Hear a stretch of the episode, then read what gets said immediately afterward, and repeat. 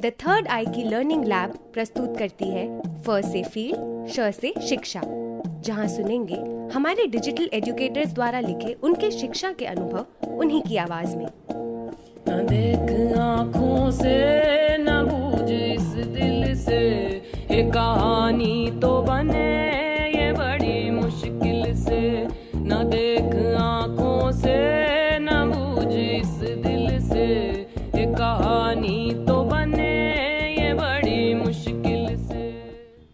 Hello दोस्तों, मेरा नाम विकास है और मैं राजस्थान के जोधपुर ज़िले में स्थित फलोदी शहर का रहने वाला हूँ।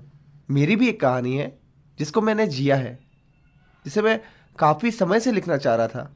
मैंने अपने हॉस्टल के किस्सों को डायरी की पन्नों के रूप में एक धागे में पिरोया है।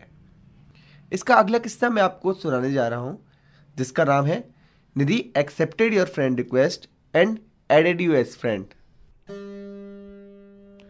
मैं शुरू से ही सबकी नज़रों में सीधा साधा लड़का था। और लोग मुझे ऐसा कहते भी थे।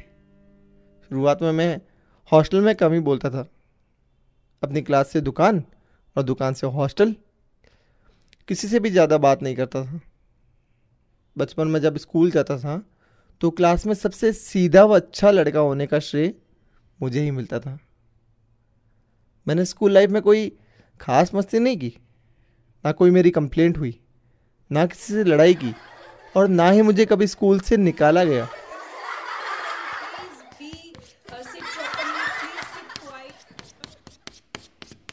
लेकिन जब मैं हॉस्टल आया तो मुझमें काफ़ी बदलाव आने लगे। शुरुआत में मैं हॉस्टल में लड़कों से कम ही बात करता था। लेकिन धीरे धीरे मैं खुलने लगा और सबसे बातें भी करने लगा। लड़कों के साथ मज़ाक मस्ती कर लेता था। लेकिन दूसरे लड़कों की तरह इतना भी नहीं खुल पाया था। बचपन से जिस माहौल में, जिन परिस्थितियों में मैं पला बड़ा था, उसके कारण मैं अपनी छवि को कभी नहीं तोड़ पाया। हॉस्टल के लड़कों की तरह ना किसी लड़के के साथ कभी पार्क गया और ना ही रेस्टोरेंट। सबकी नज़रों में मेरी छवि बहुत अच्छी थी, जिसे मैं चाहकर भी नहीं तोड़ सकता था। मेरा भी मन करता था कि मैं भी दूसरों की तरह अपनी लाइफ जीऊँ, कोई गर्लफ्रेंड बनाऊँ, उसके साथ दिन भर बातें करूँ, उसे घुमाने ले जाऊँ, लेकिन मैं ऐसा कुछ नहीं कर पाया। क्योंकि जब भी मैं ऐसा कुछ करने का सोचता, सबसे पहले मेरे दिमाग में लोगों द्वारा बनाई मेरी छवि सामने आ जाती थी। मुझे हमेशा डर रहता था कि मैंने कुछ ऐसा वैसा कर दिया तो सब लोग मेरे बारे में क्या सोचेंगे? मैं तो शर्म से कुछ बोल भी नहीं पाऊँगा। लेकिन एक बार मैंने इस छवि को तोड़ने की कोशिश की थी। निधि नाम था उसका। वो और उसका भाई आईएनटी में कोर्स कर रहे थे। वो दोनों पहले नौ बजे वाले बैच में आते थे। अब वो हमारे बैच में आने लगे हैं। वो जब क्लास में पढ़ती थी तो मैं बस उसको ही देखता रहता था। लेकिन मैंने कभी क्लास में उससे बात नहीं की। डर लगता था। कहीं उसने थप्पड़ मार दिया तो? उसका नाम भी मैंने अटेंडेंस रजिस्टर से पता किया था। दो महीने मैंने उसे ऐसे ही देखते देखते निकाल दिए। फेसबुक पर उसके नाम से उसकी आईडी भी सर्च की, लेकिन उसकी कोई आईडी नहीं मिली। एक दिन मैं अपने मोबाइल में हाइक मैसेजिंग ऐप चला रहा था। हाइक पर पीपल में यू नो करके यूज़र्स के नाम आते थे। मैं उसमें अपने फ्रेंड को सर्च कर रहा था। सर्च करते करते मुझे बीच में निधि की आईडी मिली। मैंने निधि को ऐड फ्रेम करके उसे हाय भेजा। मैं दुकान में काम करने लगा और कंप्यूटर फॉर्मेट कर ही रहा था कि हाइक का नोटिफिकेशन आया। Nidhi accepted your friend request and add your friend मैं मन ही मन बहुत खुश हो रहा था। मैंने निधि की प्रोफ़ाइल खोली और उसकी डीपी देखकर सीधा उसका स्क्रीनशॉट ले लिया। मोबाइल में मैं उसकी फ़ोटो देख ही रहा था कि बीच में पिंटू बोला, बेटी रा बाप, पहले इस कंप्यूटर को फॉर्मेट कर दे, बाद में मोबाइल चला लेना। अभी रात सा लेने आने वाले हैं ये कंप्यूटर। मैं कंप्यूटर फॉर्मेट करने में लग गया। हाइक पर एक और नोटिफिकेशन आया। इसमें निधि ने मेरे मैसेज का रिप्लाई दिया था। उसने हाय लिखा था। मैंने देर ना करते हुए निधि को वापस रिप्लाई किया। हाउ आर यू मैंने सोचा, दीदी, मेरे मैसेज का हाथों हाथ रिप्लाई थोड़ी देगी। लेकिन आज मेरा शायद दिन ही अच्छा था। दीदी ने मेरा मैसेज भी देख लिया और इमोजी के साथ रिप्लाई दिया। I am fine what about you मैंने भी इमोजी का यूज़ करते हुए लिखा आई एम ऑल्सो फाइन इसके बाद मैंने उसे हिंदी में ही रिप्लाई किया। ऐसे ही हमारी बातें चलती गई।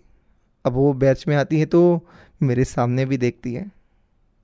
मैसेज में अब हँसी मज़ाक के साथ इंस्टीट्यूट के टीचरों की भी बातें करते हैं। उस दिन संडे था। मैंने दीदी से कहा कि, दीदी देख लेना, आज बारिश होगी। दीदी ने कहा, आज बारिश नहीं होगी। हम दोनों इस बात पर बहस कर बैठे। फिर मैंने निधि से कहा अच्छा ठीक है। अगर बारिश होती है तो आप मुझसे कॉल पर बात करोगे। और अगर नहीं हुई तो आप जो बोलोगे, वो मैं करूँगा। निधि ने कहा, ठीक है, लेकिन देख लेना। जीतूँगी तो मैं ही। तो अभी से तैयार हो जाओ मेरा कहा करने के लिए।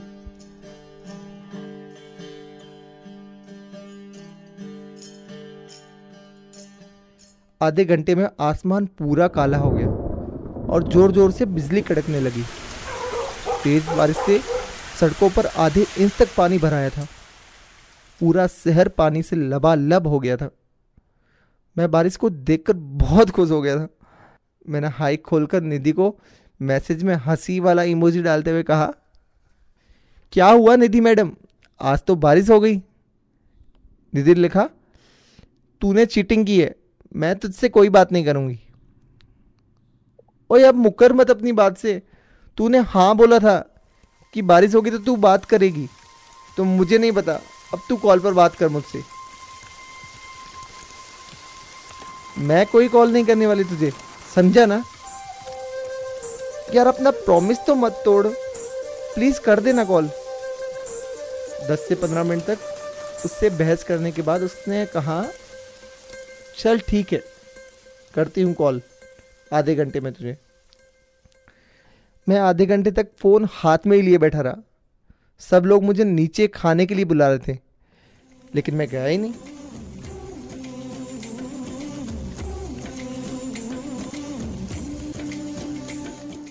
आखिर निधि का कॉल आ गया। मैंने फ़ोन उठाते ही कहा, निधि थैंक यू किस बात का थैंक यू आपने मुझे कॉल किया उसके लिए।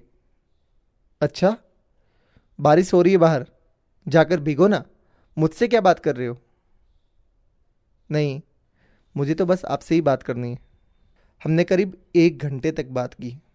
बारिश भी लगातार आती थी वो बारिश मुझे आज भी याद है।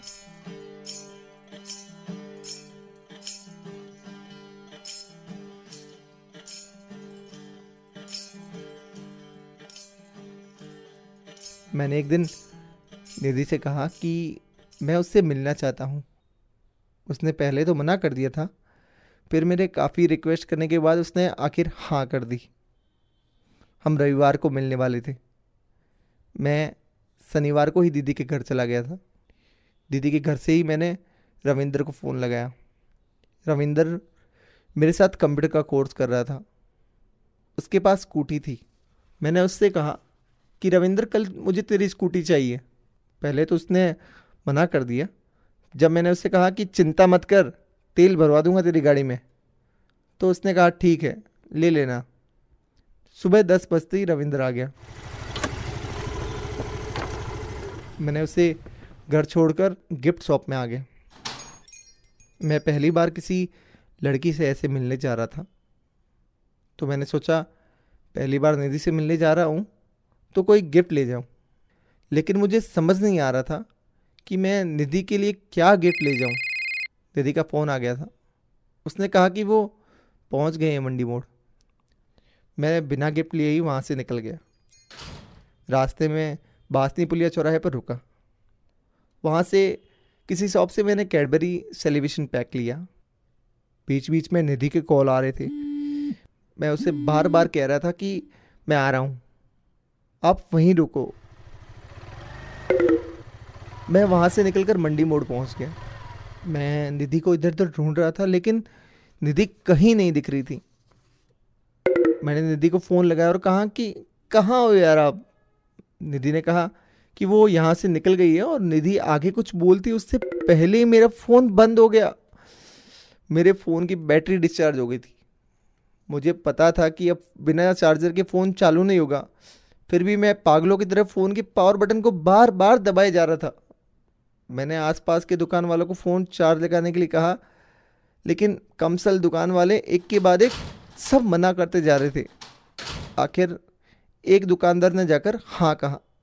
पाँच मिनट मोबाइल चार्ज होने के बाद मैंने मोबाइल चालू कर सीधा निधि को कॉल लगाया। उसने कहा कि वो बैंक ऑफ़ बड़ौदा के पास खड़ी है।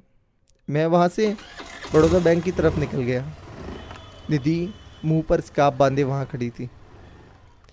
निधि के मिलने के बाद मैंने हाँपते हुए निधि से कहा, हेलो निधि, क्या हुआ? हाफ़ क्यों रहे हो? मैंने निधि को सारा किस्सा बताते हुए कहा, अरे क्या बताऊँ? क्या क्या नहीं हुआ मेरे साथ? निधि ने कहा, कोई नहीं, अब तो खुश हो ना? मुस्कुराते हुए मैंने कहा हाँ बहुत ज़्यादा। मैंने निधि को चॉकलेट्स पकड़ाते हुए कहा, ये आपके लिए, मेरी तरफ़ से। लेकिन मैं तो कुछ नहीं लाई आपके लिए। आप मुझसे मिलने आ गए ना? वो ही बहुत है मेरे लिए।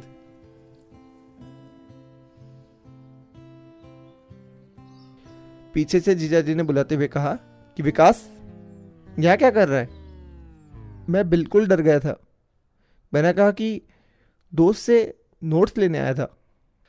मुझे नहीं पता था कि जीजा जी ने निधि को देखा या नहीं, लेकिन मुझे सच में बहुत डर लग रहा था उस समय। जीजा जी जैसे ही निकले, मैं निधि को स्कूटी पर बैठाकर उसे उसके घर छोड़ने निकल गया। रास्ते में हमने बातें की, लेकिन मेरे दिमाग में बस जीजा जी ही चल रहे थे। और मैं सोच रहा था कि जीजा जी ने अगर घर पर या दीदी को बोल दिया तो? इसके बाद मैंने दीदी से एक दो दिन बात की, और उसके बाद मैंने दीदी से बात करना ही बंद कर दिया।